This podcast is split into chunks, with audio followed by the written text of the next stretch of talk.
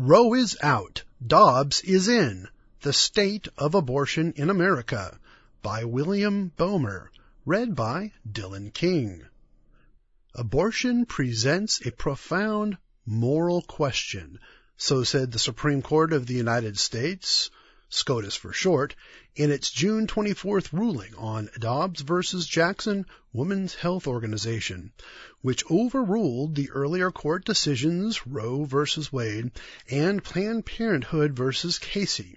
And yet with its ruling, SCOTUS chose not to answer that profound moral question. Rather, as the majority opinion stated, it is to be answered by, quote, the people and their elected representatives, end quote. That's from supremecourt.gov. So, how might we describe the SCOTUS majority in Dobbs?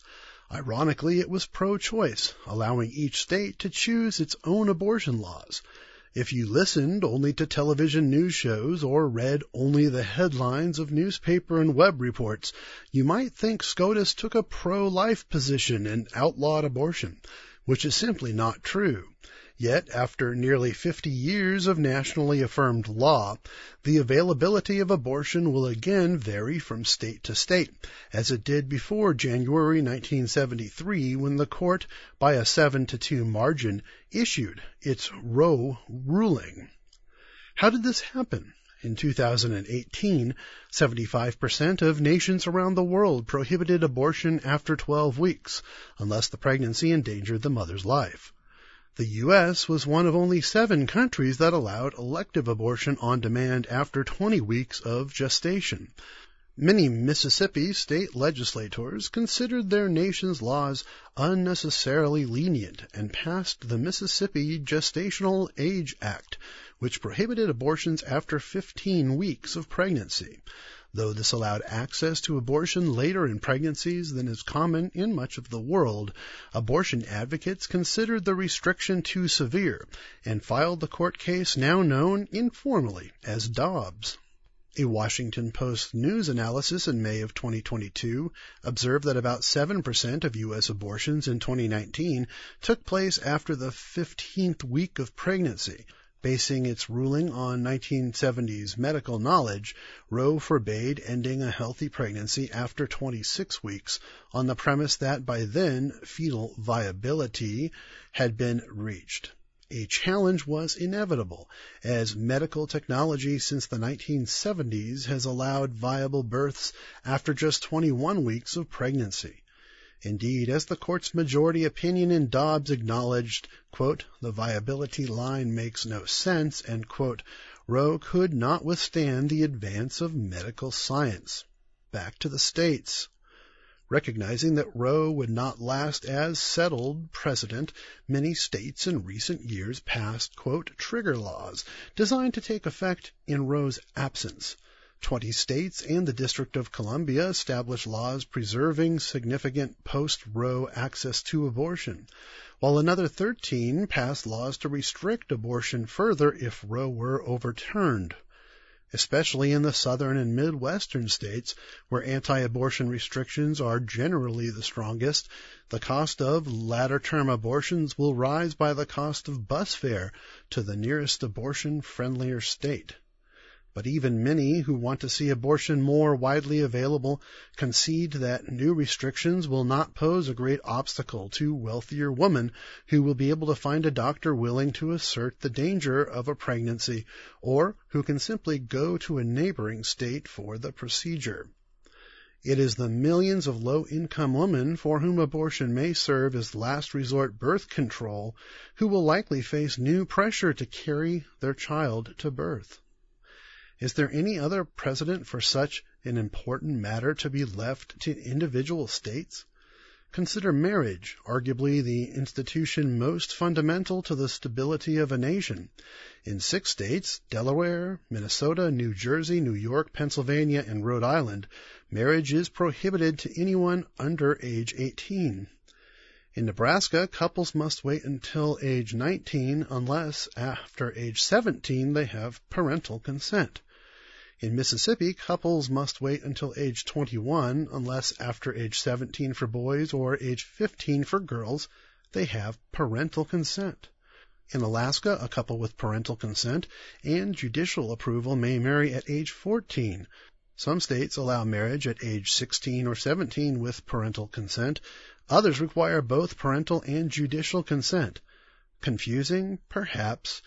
But we do not find pro-marriage activists raising money to fund bus trips, sending young couples to teen marriage-friendly states. And we have not seen the federal government intervening to eliminate local preferences about marital age. Consequences of Dobbs? The court's majority opinion asserted that, quote, the Constitution makes no reference to abortion, and no such right is implicitly protected by any constitutional provision, end quote.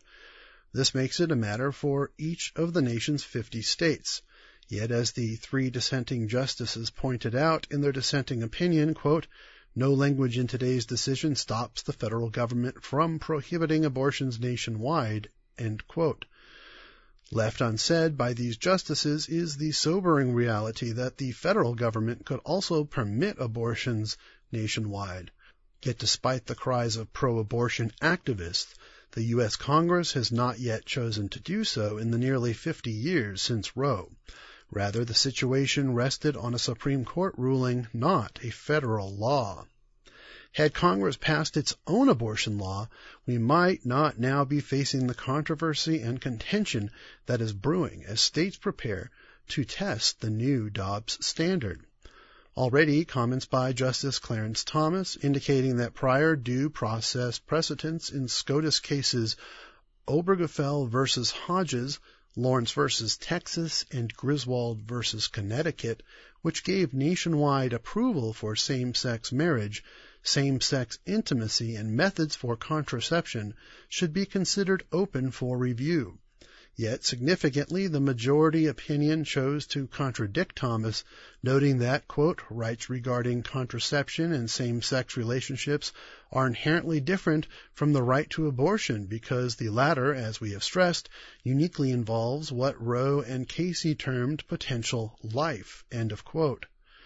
In response, the three dissenting justices ironically took Thomas's side to attack the majority opinion, which they said would lead naturally to the reconsiderations for which Justice Thomas hopes. But rather than acknowledge that different justices might with sincerity be applying their varying legal perspectives to these controversial matters to reach differing conclusions, the dissenting opinion escalated its rhetoric with a bold accusation, quote, Either the mass of the majority's opinion is hypocrisy, or additional constitutional rights are under threat. It is one or the other, And yet, even the three justices who opposed the majority clarified in their dissent that, quote, the state has legitimate interests from the outset of the pregnancy in protecting the life of the fetus that may become a child, Yes, you read that correctly. None of the nine justices denied that the individual developing in his or her mother's womb is a life. Even in the eyes of the three dissenting justices, this was not a decision about preserving or endangering lives. It was about whether decisions about those lives should be enforced at the federal level or resolved by the individual states. What comes next? Should we expect Justice Thomas's perspective to prevail?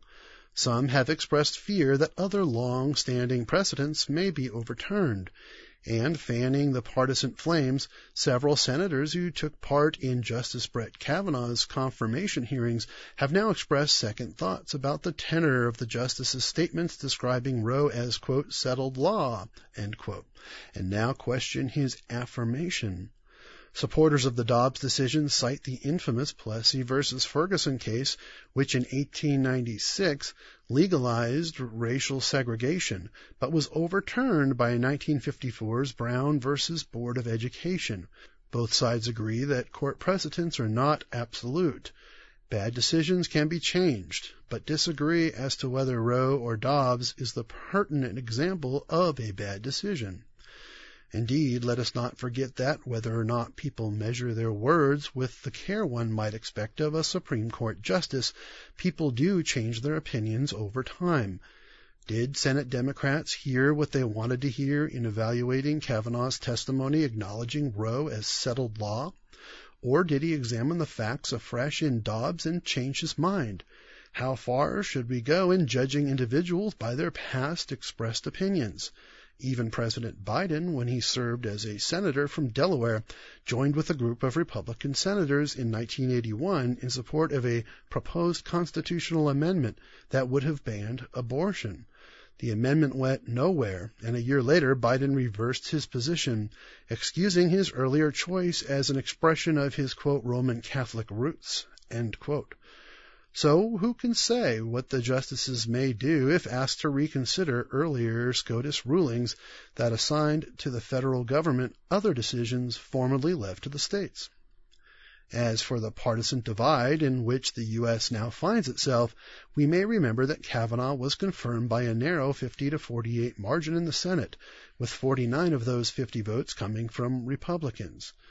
The only Democrat senator to support Kavanaugh was Joe Manchin of West Virginia, often a maverick among his fellow Democrats. Gone are the days when conservative senators evaluated liberal appointees on their judicial merits and liberal senators evaluated conservatives on their judicial merits. No one in Washington expects to see another justice confirmed by a 78 to 22 vote, as was Chief Justice John Roberts, appointed by George W. Bush in 2005, or by an 87 to 9 vote, as was Justice Breyer, appointed by Bill Clinton in 1994. Even on the court, an atmosphere of distrust has entered in the wake of the May 2022 leak of Justice Samuel Alito's draft opinion, which, it turns out, other than later additions commenting on other justices' opinions, differed from the final document, mostly at the level of proofreading, not substance. As an aside concerning the security and confidentiality of SCOTUS deliberations, we should note that, as this article goes to press in early August, the identity of the leaker remains unknown. Your state and your government? We should also note that the justices, at least in theory, are tasked not with the job of deciding what is right and what is wrong, but rather with deciding what the U.S. Constitution requires or allows. Even the three justices who dissented in Dobbs acknowledged the court's interest in protecting the life of what they called the fetus in its mother's womb, yet the majority opinion did not find a constitutional reason for the federal government to protect that life it simply let individual states decide how and when citizens can kill their babies. Are things now better or worse for pregnant mothers with the lives within their wombs? At Tomorrow's World, we understand abortion as a scriptural question, not a political one. We cannot avoid the plain truth that an abortion kills a human being, genetically distinct from his or her mother, made in the image of the divine creator. A passage from the book of Proverbs may come to mind. These six things the Eternal hates. Yes, seven are an abomination to him a proud look, a lying tongue, hands that shed innocent blood, a heart that devises wicked plans, feet that are swift in running to evil, a false witness who speaks lies, and one who sows discord among the brethren. Proverbs 6 verses 16 through 19. How much wicked planning and lying have gone on as the abortion debate has continued? How much blood has been shed of innocent new life waiting to be born? Yet the political controversy surrounding the SCOTUS decision illustrates very well one reason why God considers his people to be living as ambassadors in this present world. As Christians, our duty is to grow in his righteous character, not to become sidetracked into supporting one partisan perspective or another. Even the most expertly crafted body of law designed by mankind cannot measure up to God's perfect law, which extends justice and mercy to all, upholding His righteousness. And the day will come soon when His kingdom and His perfect law of love will reign on planet Earth. May we suggest what is the meaning of life? Understanding the real meaning of existence reveals the value of every single human life. Request this free printed booklet from the regional office nearest you or order it at tomorrowsworld.org. It's also available on PDF, EPUB, and Kindle formats and as an audio CD or MP3 at your special request.